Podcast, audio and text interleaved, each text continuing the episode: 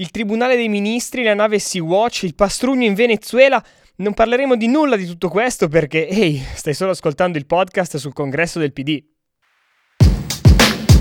Io sono Giacomo e questo è Catfight, il podcast che racconta il quinto congresso del Partito Democratico.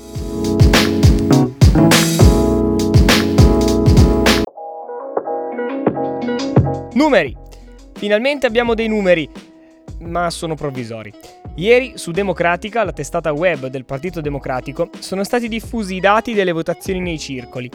Stando a questi, avrebbe votato il 50,43% degli aventi diritto, pari a circa 190.000 votanti. La provvisorietà deriva dal fatto che si attende ancora l'esito dei ricorsi presentati alla Commissione per il Congresso, tra le quali spiccano quelle provenienti dalla Regione Sicilia, sulla quale pesa anche l'esito di un congresso regionale un po' forzato, e quelle delle regioni Calabria e Campania. Il delegato della mozione Boccia in commissione avrebbe addirittura abbandonato i lavori, chiedendo in questo modo di disporre un ulteriore conteggio dei voti provenienti da quelle regioni. L'esito di questi dati provvisori dà Zingaretti in testa con il 47,95%, seguito da Martina con il 63,53%. Dietro Zingaretti e Martina ci sono Giachetti con l'11,23%, Boccia con il 2,1, Saladino con lo 0,71 e Corallo con lo 0,67. La questione dei ricorsi, però, bisogna ammettere che è davvero di lana caprina, nel momento in cui non decide nulla, davvero, su chi sarà il prossimo segretario. Certo, serve a selezionare i tre che andranno al voto nei gazebo e a dare un'idea su quale sarà il caro del vincitore. In un paese dove tendenzialmente l'elettorato sostiene chi è più quotato come vincente, fa comodo accaparrarsi qualche punto percentuale in più. Dato anche che la convenzione serve soprattutto a pesarsi e a concludere accordi, fa molto comodo. Se poi, aggiungiamo che ai candidati alla segret- che ai candidati alla carica di segretario nazionale non ammessi alla votazione, i quali rinuncino a sostenere altre candidature ammesse, è riconosciuto il diritto a nominare un numero di persone pari a due per ogni punto percentuale di voti ottenuti in occasione del voto della Convenzione nazionale, fa tanto comodo come stare tra due guanciali. Certo, in un momento in cui il governo al quale ci si dovrebbe opporre mostra le crepe e gli scricchiolii della propria litigiosità e debolezza, mostrarsi litigiosi e deboli a propria volta non è esattamente la mossa migliore. Da questa parte del microfono dirò che la precisione e il rigore in passaggi decisionali come questi sono anche apprezzati. Ma quando danno luogo a bizantinismi autoreferenziali, si riconosce che questi stessi non rendano un buon servizio al partito e al suo funzionamento e in generale alla sua immagine. Due veloci elementi di cronaca.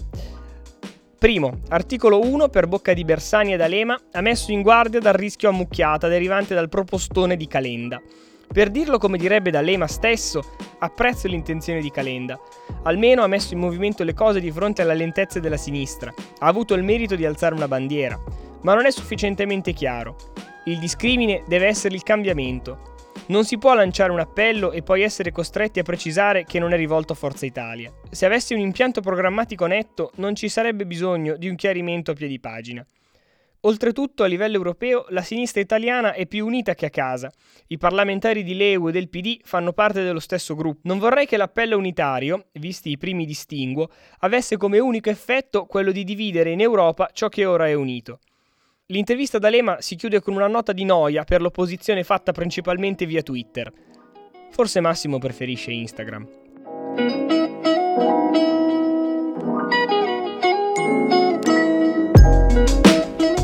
Secondo, Marco Minniti ha annunciato l'appoggio a Zingaretti, affermando che da questo congresso, sia pure tardivo, deve emergere una leadership legittimata dalle primarie nei gazebo Pur stimando tutti i candidati, è cruciale che ci sia un esito chiaro e indiscutibile. Mi impegno perché alle primarie del 3 marzo ci sia il massimo della partecipazione e quindi un segretario che superi il 50%, e quello che ha maggiori probabilità è il presidente della regione Lazio. Certo, Minniti non poteva andare a sostenere il candidato renziano dopo che Renzi stesso lo aveva trattato come il cretino alla cena dei cretini. E se consideriamo che condividevano molti più punti di contatto dal punto di vista del governo che del partito, questa scelta si spiega anche con parole meno truci.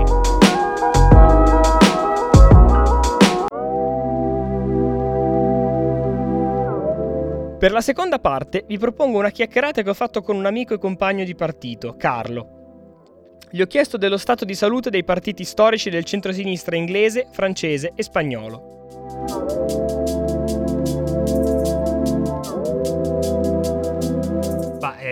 Io partirei dal Partito Laburista inglese, che forse è anche l'unico che gode di una discreta forma al momento, almeno dal punto di vista elettorale, se così, se così si può dire. Per quanto, boh, se tu dici loro che sono un partitino di centrosinistra, eccetera, magari Corbyn un po' si incazza. E anche tanti dei suoi delegati probabilmente, probabilmente, si arrabbiano. Beh, effettivamente Corbyn, dopo aver preso il partito da Milliband, eh, l'ha risollevato da, da, quella che sembrava essere una fine prossima, o comunque non è che fosse messo particolarmente bene. Gordon Brown non è che avesse lasciato un felice ricordo di sé.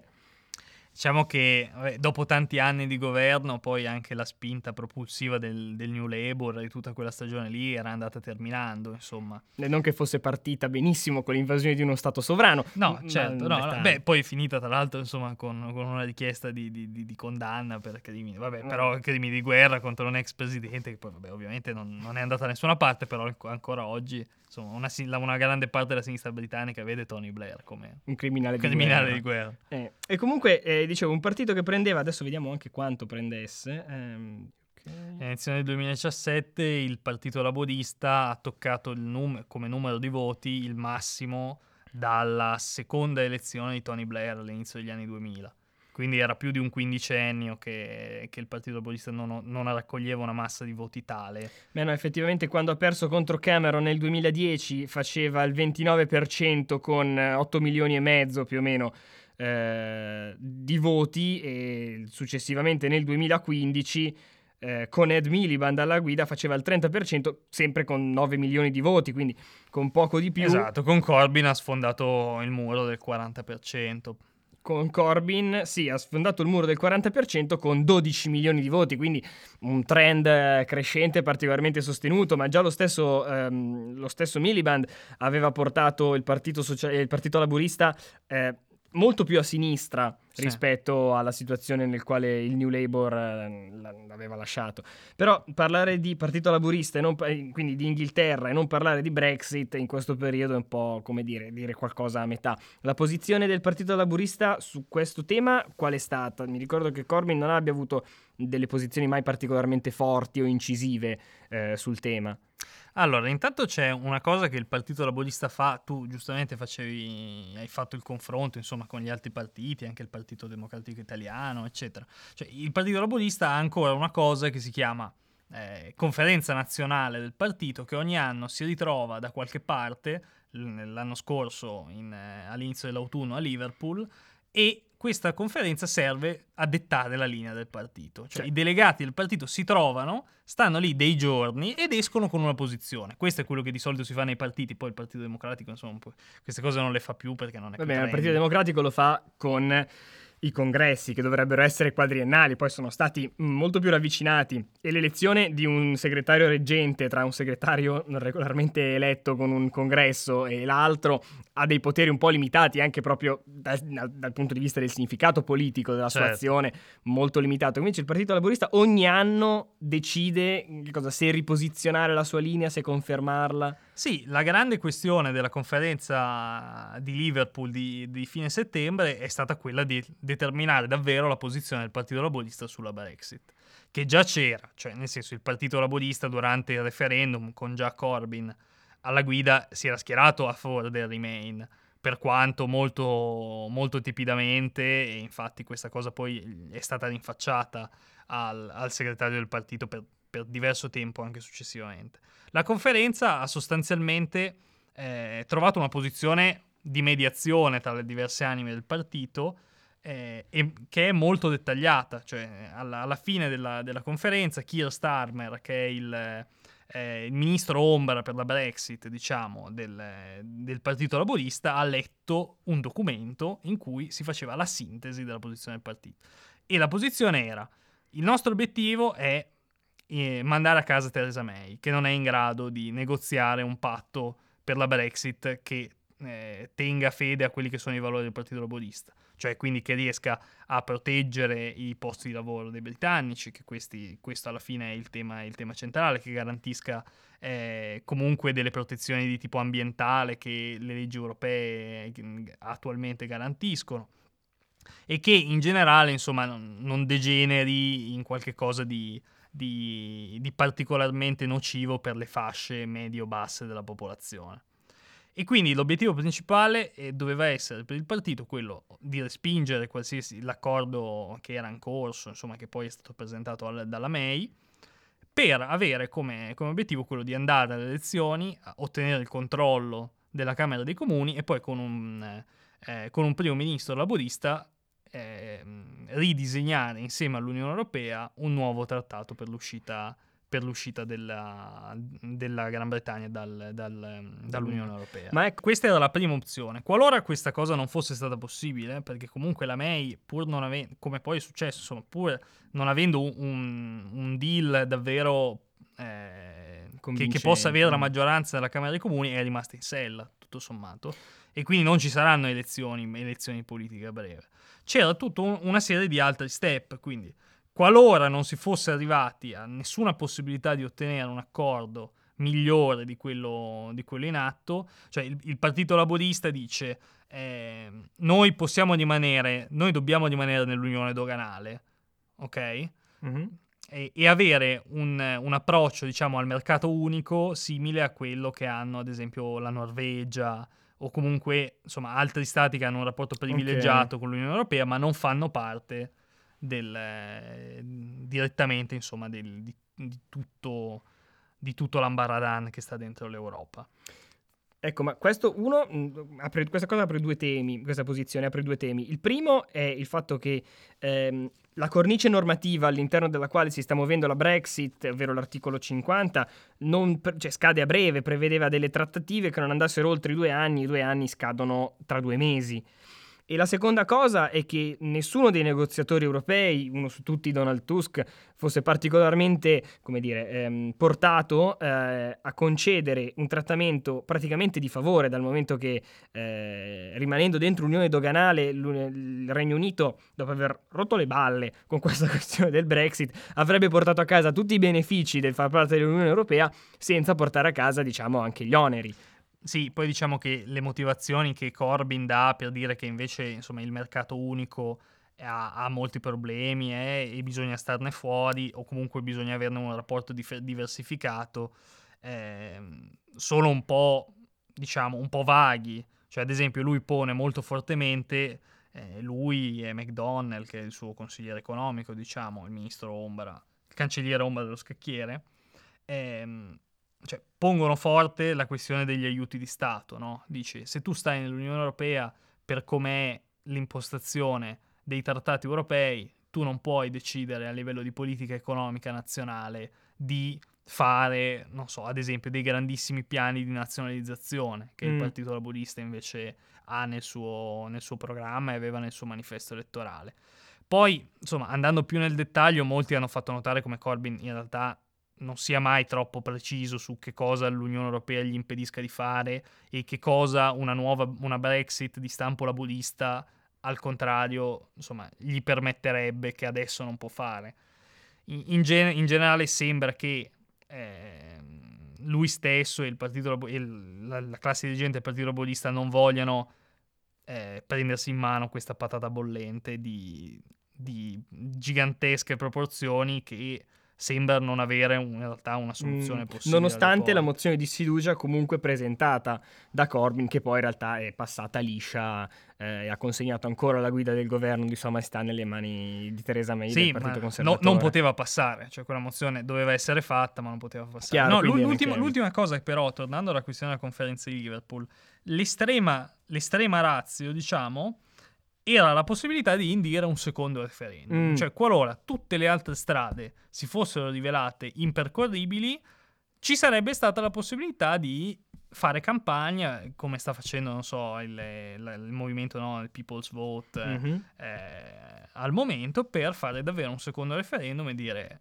rimaniamo nell'Unione Europea oppure ne usciamo senza un accordo, perché una, se, uscire senza un accordo è devastante, questo il partito, il partito, Laborista lo dice, lo dice, chiaro. Vabbè, ma è devastante mm, anche in virtù del fatto che, o meno, diversi attori, il comportamento di diversi attori eh, fa vedere quanto la cosa sarebbe devastante, da, ba- da London Stock Exchange che si compra un pezzo, se non tutto, adesso non ricordo, eh, della, mm, della borsa di Francoforte a... Eh, la BBC che cerca una Sì, sede, un letto, letto ufficio, eh, qui tra l'altro diversi stati se la stanno potenzialmente contendendo, le st- stanno facendo anche delle mh, potenziali proposte per avere comunque una sede europea e comunque continuare a Sì, leggevo a che il primo ministro del Belgio era già lì Sì, sì, interessato a, lanciatissimo. ottenere, a ottenere la sede della BBC.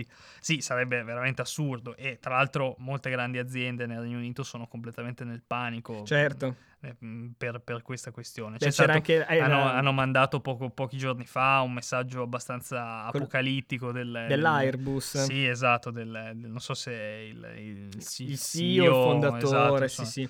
Che impiega migliaia di persone nel, nel Regno Unito e che ha detto, beh, i, i Brexiter mi dicono, beh, comunque voi qui avete degli impianti, avete un sacco di gente la- che lavora qui, non potete andarvene dalla mattina alla sera. Ho detto, sì, ho capito, però se le condizioni di lavoro diventano insostenibili, noi dovremmo fare dei piani di dismissione. Chiaro, dalla mattina alla sera magari no, però in Eh. previsione. Ok, mentre invece, mh, tornando invece sul piano un pochettino più organizzativo eh, del Partito Laburista, il- oltre a queste conferenze annuali, il partito ha anche dei congressi veri e propri in cui decidono il nome del, del candidato, la, la mozione da sostenere, o eh, è all'interno di queste conferenze che viene scelta la leadership eh, del partito? Ah, beh, allora, ovviamente il, il Partito Laburista fa il suo congresso ed è quello che poi che Corbyn ha vinto non una, ma due volte, perché ehm, c'è stato, cioè la sua, la sua posizione di segretario dopo la prima elezione è stata sfidata eh, per un meccanismo interno che permette al, parla- al Partito Laburista di sfiduciare il suo... Ma te- cioè, mh, immantinente al momento dell'elezione, della, della nomina?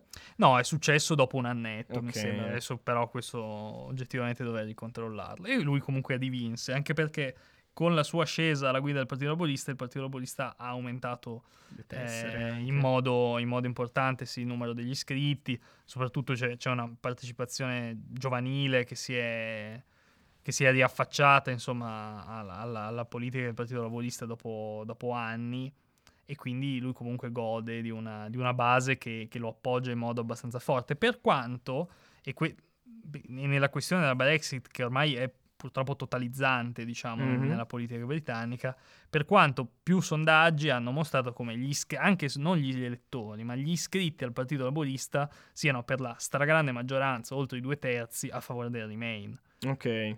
Quindi comunque eh, esporre il partito su una- un secondo referendum, eh, no anzi vabbè, esporre il partito su un, su un secondo referendum è una cosa che insomma si stanno anche domandando un po' sul se fare in virtù del significato legale magari, o comunque del, del Certo. significato del momento referendum, questa parte mi devo ricordare di tagliarla.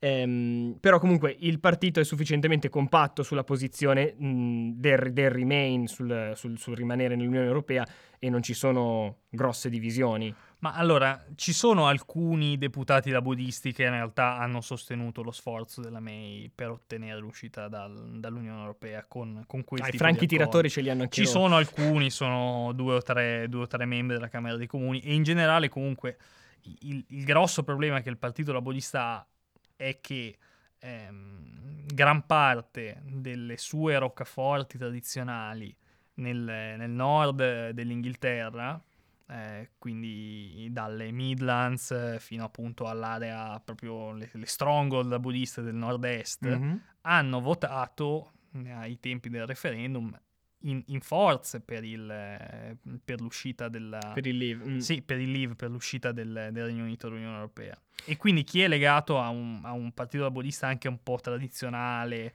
un po' classe operaia, questo genere di cose qui, che insomma Corbyn ha molto questa, Mhm. questa tendenza, eh, non vuole inimicarsi, diciamo, quella base che forse è più elettorale, cioè diciamo di, di elettori che di iscritti, che da lì, che da lì spingono Certo. per continuare sulla strada del leave. Cioè ci sono posti, insomma, che non hanno mai eletto un deputato che non sia laburista nella storia de- del- dell'Inghilterra, del, del Regno Unito della seconda, dalla seconda guerra mondiale in poi, che hanno votato a stragrande maggioranza per, il leave.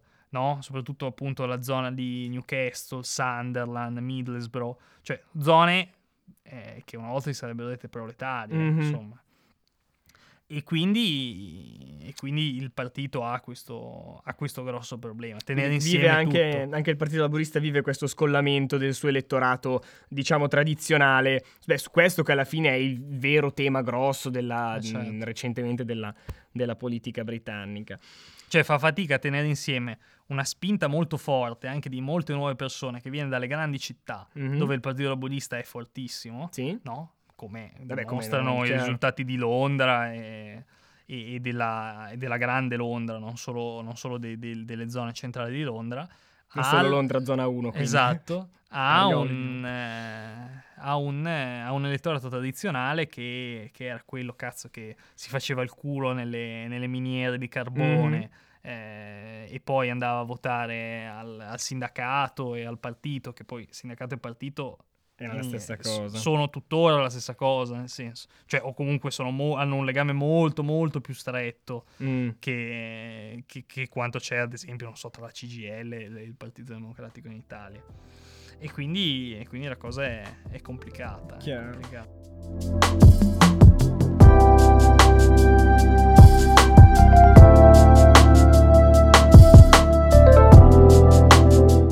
Attraversando invece la manica e guardando un'altra situazione un po' complicata e non solo dal punto di vista del, eh, del posizionamento eh, ideale, eh, andiamo in Francia. Il Partito Socialista francese, dopo aver vinto di, di misura anche le elezioni contro Sarkozy nel 2012, si è trovato a perdere veramente male e ritrovarsi al 4%? Sì, diciamo che insomma eh, capolavoro della presidenza Hollande è, è stato quello appunto di, di riuscire a portare il partito, il partito, Socialista francese praticamente allo zero, dal governo allo zero. Poi lì il grande problema che ha in questa fase in generale il sistema, il sistema francese è quello di avere un, una legge elettorale ipermaggioritaria, quella per l'elezione del Presidente della Repubblica, che però al contempo non regge con un sistema che invece è sempre più frammentato. Certo. E quindi, ed è lo stesso problema che poi sta, sta avendo oggi Macron, cioè eh, l'essere eletto con una base di voti al primo turno che è tutto tranne che, che maggioritaria, eh, poi genera il fatto che tu vinci perché tutti si mettono assieme a te nel secondo turno per evitare in questo caso insomma il pericolo fascista e tutto mm-hmm. il resto ma poi tu non hai una base elettorale tua che ti abbia sostenuto così. No, e... anche perché comunque Macron è arrivato al secondo turno avendo, vi- avendo vinto il primo turno col 20%. Sì, 24%, una cosa del genere, esatto. E, e lì, eh, come... Le... c'era un bel corsivo sul Corriere della Sera di, di Massimo Nava che diceva insomma, che tracciava un attimo la storia degli ultimi anni in Francia e, e, di come i presidenti della Repubblica francese avessero eh, si, fo- si, fossero dati da fare con, eh, con, questo tipo di problematiche. Lui diceva che Chirac, pur vincendo e, e pur portando insomma, il, il, partito, il partito gollista al, al, governo per tanti anni, aveva cercato di eh, tenere insieme la nazione con un approccio un po' meno diretto e un po' meno eh, riformatore, diciamo, di quello che invece sia Hollande sia sia Macron hanno voluto, hanno voluto mm. cercare di imporre. Insomma, Beh, poi... sia, sia Hollande che Macron hanno, eh, hanno portato avanti riforme del lavoro molto dure. Eh, in un paese che tradizionalmente è molto sindacalizzato, è molto, ha molte rappresentanze forti e organizzate.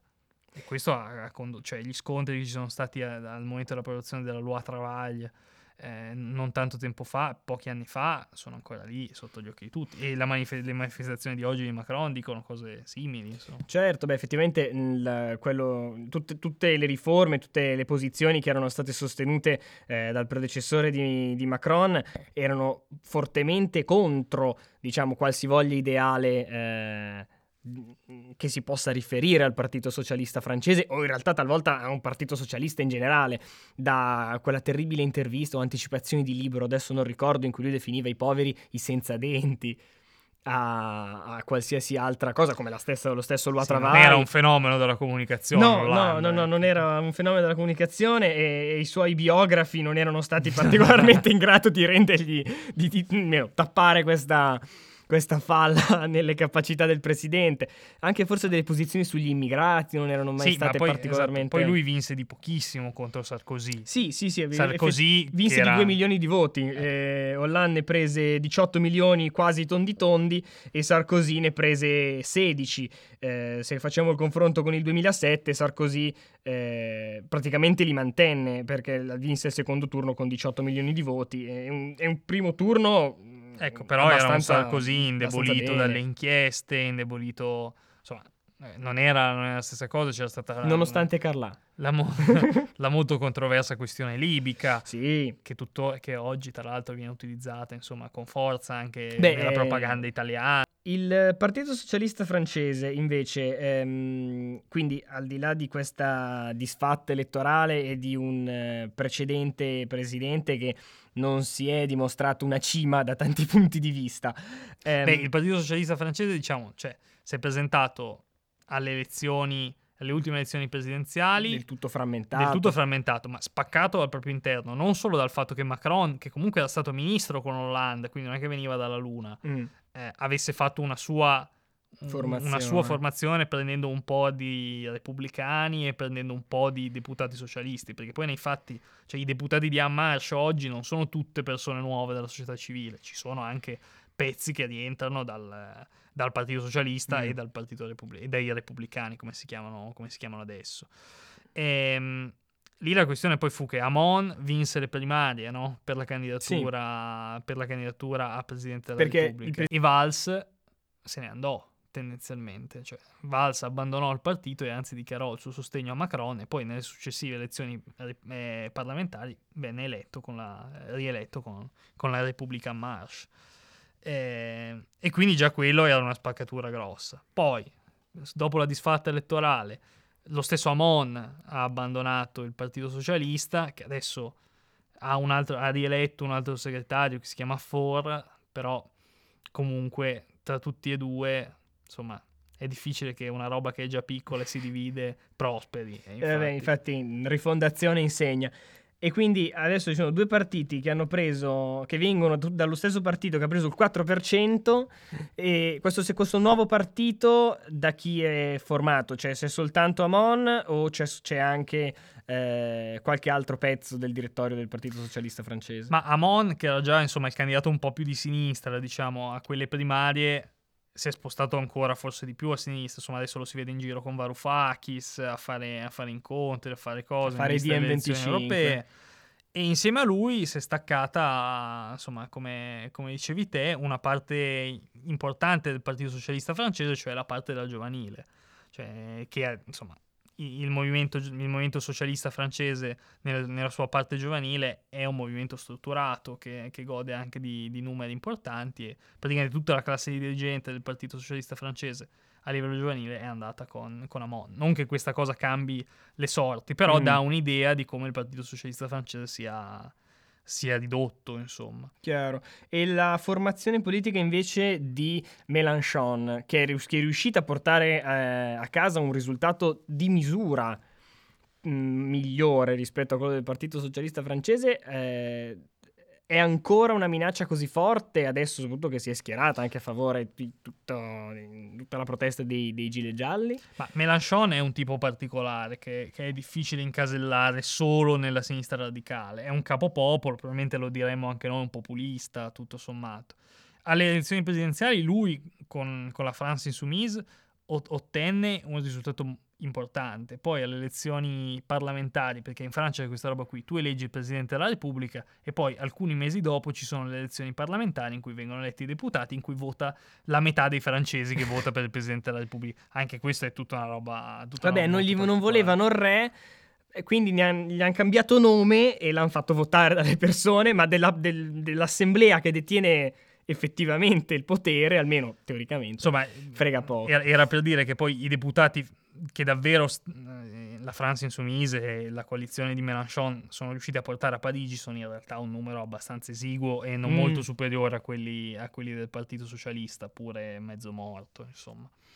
Però, però Mélenchon resta ed è comu- la sua è comunque a sinistra ancora la formazione che gode del maggior consenso, per quanto anche lui non, non veleggi attorno a cifre particolarmente, mm. particolarmente importanti, particolarmente superiori al 10%, per dire. Mm, ok, e, mh, mm, stando un attimo sulla questione di Gilles Jaunes, il Partito Socialista si è espresso o anche la nuova formazione eh, di Amon si sono espresse a tal riguardo o hanno preferito ma allora, il, il, movimento in sé all'inizio è stato appoggiato più o meno da tutti quelli che non erano Macron. Ok. Perché avevano anche una funzione antigovernativa molto forte. Poi, insomma, la, la protesta in Francia tira sempre. Insomma, in Francia le, le proteste, le proteste non, non, vanno, non passano mai di moda. Poi nel tempo, insomma, diciamo che il problema vero è che nel dibattito la voce del Partito Socialista francese e la voce del, del movimento di Amon che si chiama Generation S eh, non, ha, non, ha, in realtà questo gran peso e quindi... No, infatti ha fatto molto più, molto, molto più notizia la presenza di Mélenchon eh, esatto. eh, con, i gilet, con i gilet jaune in, in, strada e anche tutti i loro vari, mh, mm, vari post o comunicazioni di, di, di supporto. Eh...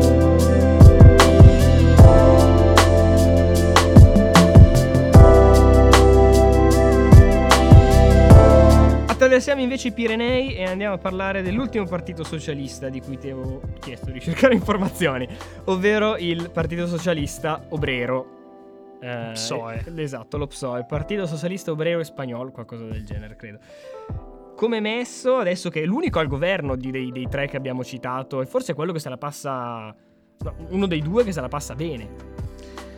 Sì, beh, considerando, insomma, allargando anche di più lo spettro, eh, insomma, la sinistra europea si presenta a queste elezioni, eh, a queste elezioni di maggio con ben pochi paesi cui, di, dei quali esprime direttamente il governo. Insomma, se togliamo poi l'area mediterranea, quindi insomma, la Spagna, il Portogallo, la Grecia, eh, o si va a cercare strani mh, diciamo, accordi nei paesi del, dell'ex Unione Sovietica, diciamo in cui però anche i partiti socialisti e socialdemocratici non sono esattamente la stessa cosa di come li viviamo noi di qui. Sì, immagino forse un, po' più... Se no ci resta il partito, il partito, socialdemocratico svedese che è ancora al governo, però in, in generale comunque si, non si veleggia verso grandi, grandi lidi. No, il, il, PSOE con Sanchez è riuscito a, a, a tornare al governo con un... Con un'alleanza anche insomma, storica da un certo punto di vista con, con Podemos e un, eh, e un, patto di governo con loro seguito alla caduta, alla caduta del governo Rajoy. Eh, anche perché il Partito Popolare Spagnolo, che comunque continuava a essere il primo partito in Spagna, è dilaniato dalle, non solo dalle lotte interne, ma soprattutto dalle accuse di corruzione che hanno, guarda, hanno riguardato insomma, una parte importante della dirigenza, della dirigenza, del partito e quindi il Partito Popolare in difficoltà e tra l'altro eh, Ciudadanos, no? la formazione centrista eh, e anche, anche, l'altra formazione nuova diciamo che era emersa insieme a Podemos sta provando a ottenere l'egemonia del campo del centro liberale, centrodestra spagnolo. Però il Partito Socialista Spagnolo nel 2011 faceva il 28% con 7 milioni di voti e non era al governo. Nel 2015 faceva il 22% con 5 milioni di voti e non era al governo e nel 2016 fa ancora intorno al 20, fa il 22% sempre con 5 milioni di voti, ma è al governo. Quindi comunque ehm, sarà stata la crisi di Mariano Rajoy e del suo partito popolare, ma insomma nonostante anche una divisione forte all'interno del partito su che cosa fare se eh, spaccare, dei sostenitori stessi cioè. eh, di Pedro Sanchez, se spaccare la, il partito uscendo eh, o restare dentro, eh, ha premiato questa seconda dal momento che adesso, dopo insomma, diversi insomma, anni eh, sì, la, la, la, svolta a sinistra sembra premiare. Comunque adesso, insomma, all'interno del Parlamento spagnolo c'è sì l'alleanza tra il Partito Socialista e Podemos e tutta una serie di piccole formazioni regionali, però non ci sono i numeri davvero perché questa esperienza possa durare, possa durare davvero a lungo e, o almeno, insomma, è difficile pensare oggi che questa esperienza possa sicuramente durare a lungo, però, insomma, alcune, alcuni risultati già insomma, li hanno portati a casa.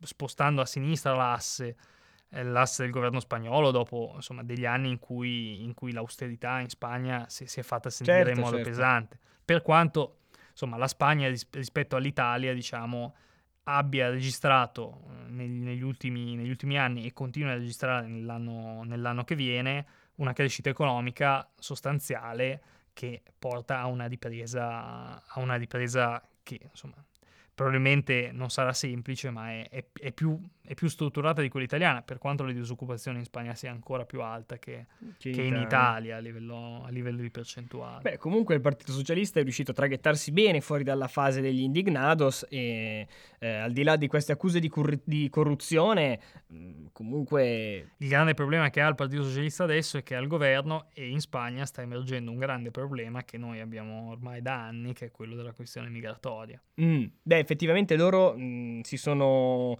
eh, meglio, il Partito Socialista e talvolta i suoi stessi sindaci si sono um, espressi, si sono hanno aperto i porti a quelle navi a cui eh, Salvini invece li, li aveva chiusi sol- risolvendo anche degli stalli che sembravano stalli alla messicana con nessuno che apre, eh, Salvini che minaccia, Malta che va bene che quella più vicina, però anche quella più piccola, e alla fine deve intervenire eh, Pedro Sanchez direttamente talvolta o qualcuno dei sindaci, come il sindaco di Madrid, se non ricordo male, a dire ok, venite Anche qui. la sindaca di Barcellona. E la sindaca di Barcellona. Eh, però sì, il, il, problema è che cioè, quando Minniti iniziò diciamo, a chiudere la tratta, la tratta della Libia all'Italia mm-hmm. sostanzialmente, poi adesso non andiamo nel dettaglio, e poi Salvini ha, ha spostato ancora più in là diciamo, la linea, la linea eh, della durezza al mm-hmm. momento, i flussi migratori non è che si siano interrotti, si sono in parte spostati e si sono in parte spostati verso la Spagna, che infatti negli ultimi mesi del 2018 ha registrato i numeri più alti a livello di, a livello di sbarchi rispetto a quanto mai avesse sperimentato in precedenza. Eh, anche perché la tratta continua, insomma, la tratta, la tratta certo. non si certo. rompe. E uno dei temi grossi che hanno portato, tra l'altro, il Partito Socialista Spagnolo per la prima volta da quando, da, dal post-franchismo, diciamo, ha perso il governo dell'Andalusia, cioè la regione del sud-ovest della Spagna, che è sempre stata una roccaforte del partito, è uno dei temi per cui si è perso, e anche quello lì è uno dei temi per cui il, partito, il nuovo partito di, de- di estrema destra spagnolo, Vox. Vox. ha avuto un'affermazione importante in quella, in quella regione lì è perché è partito as- cioè, fortissimo sulla retorica anti-immigrati, no? E lì siamo proprio a parlare della riconquista, di queste robe qui, cioè ah, ci hanno messo proprio il carico ideologico certo. al 100% dicendo insomma dobbiamo eliminare gli arabi perché come abbiamo fatto ai tempi belli. Ecco. Mentre invece, eh, stando su un'altra questione eh, abbastanza dirimente sul piano nazionale spagnolo, la questione catalana come ha ehm, impattato sul Partito Socialista e sulla sua linea? Beh, il Partito Socialista è sempre stato per l'unità. Okay. L'unità anche perché, insomma, eh, l'unità costituzionale, insomma, la Spagna non la, può, non, la, non la può mandare in soffitta così facilmente rispetto però all'approccio del Partito Popolare molto molto duro, eh, militarista, eh, militarista di, portato avanti da Rajoy, il, partito, diciamo, il Partito Socialista Spagnolo cerca di avere un approccio un, po più, un po' più dialogante, però poi adesso si vedrà perché in questo periodo che iniziano i processi contro i leader catalani in carcere, quindi anche lì bisognerà vedere Sanchez come come si, come si, industrierà in una fase molto complicata per la democrazia spagnola. Poi dopodiché eh, il Partito Socialista comunque in Catalogna ha i, suoi, ha i suoi problemi, comunque ha una sinistra repubblicana eh, catalana che è molto forte e che è anche concorrenziale ovviamente, non, non, è la stessa cosa e quindi ci sono anche degli interessi elettorali in gioco, diciamo. D'accordo. Allora, grazie di aver cercato queste informazioni, di averme, le, di avercele raccontate eh, e mm, spero che diffonderai a tua volta il podcast che ti vede protagonista. Grazie mille Carlo. Si fa il possibile. Ecco, la puntata viene un po' più lunga del solito e ce n'è in preparazione un'altra sui partiti socialisti germanofoni che verrà più avanti. Se questo formato vi piace di più, fatemelo sapere su Twitter a cose poco serie con le parole separate da un underscore, insieme ad articoli suggeriti e consigli o critiche. Io sono stato Giacomo e questo è Catfight, il podcast sul quinto congresso del Partito Democratico. Ci sentiamo settimana prossima.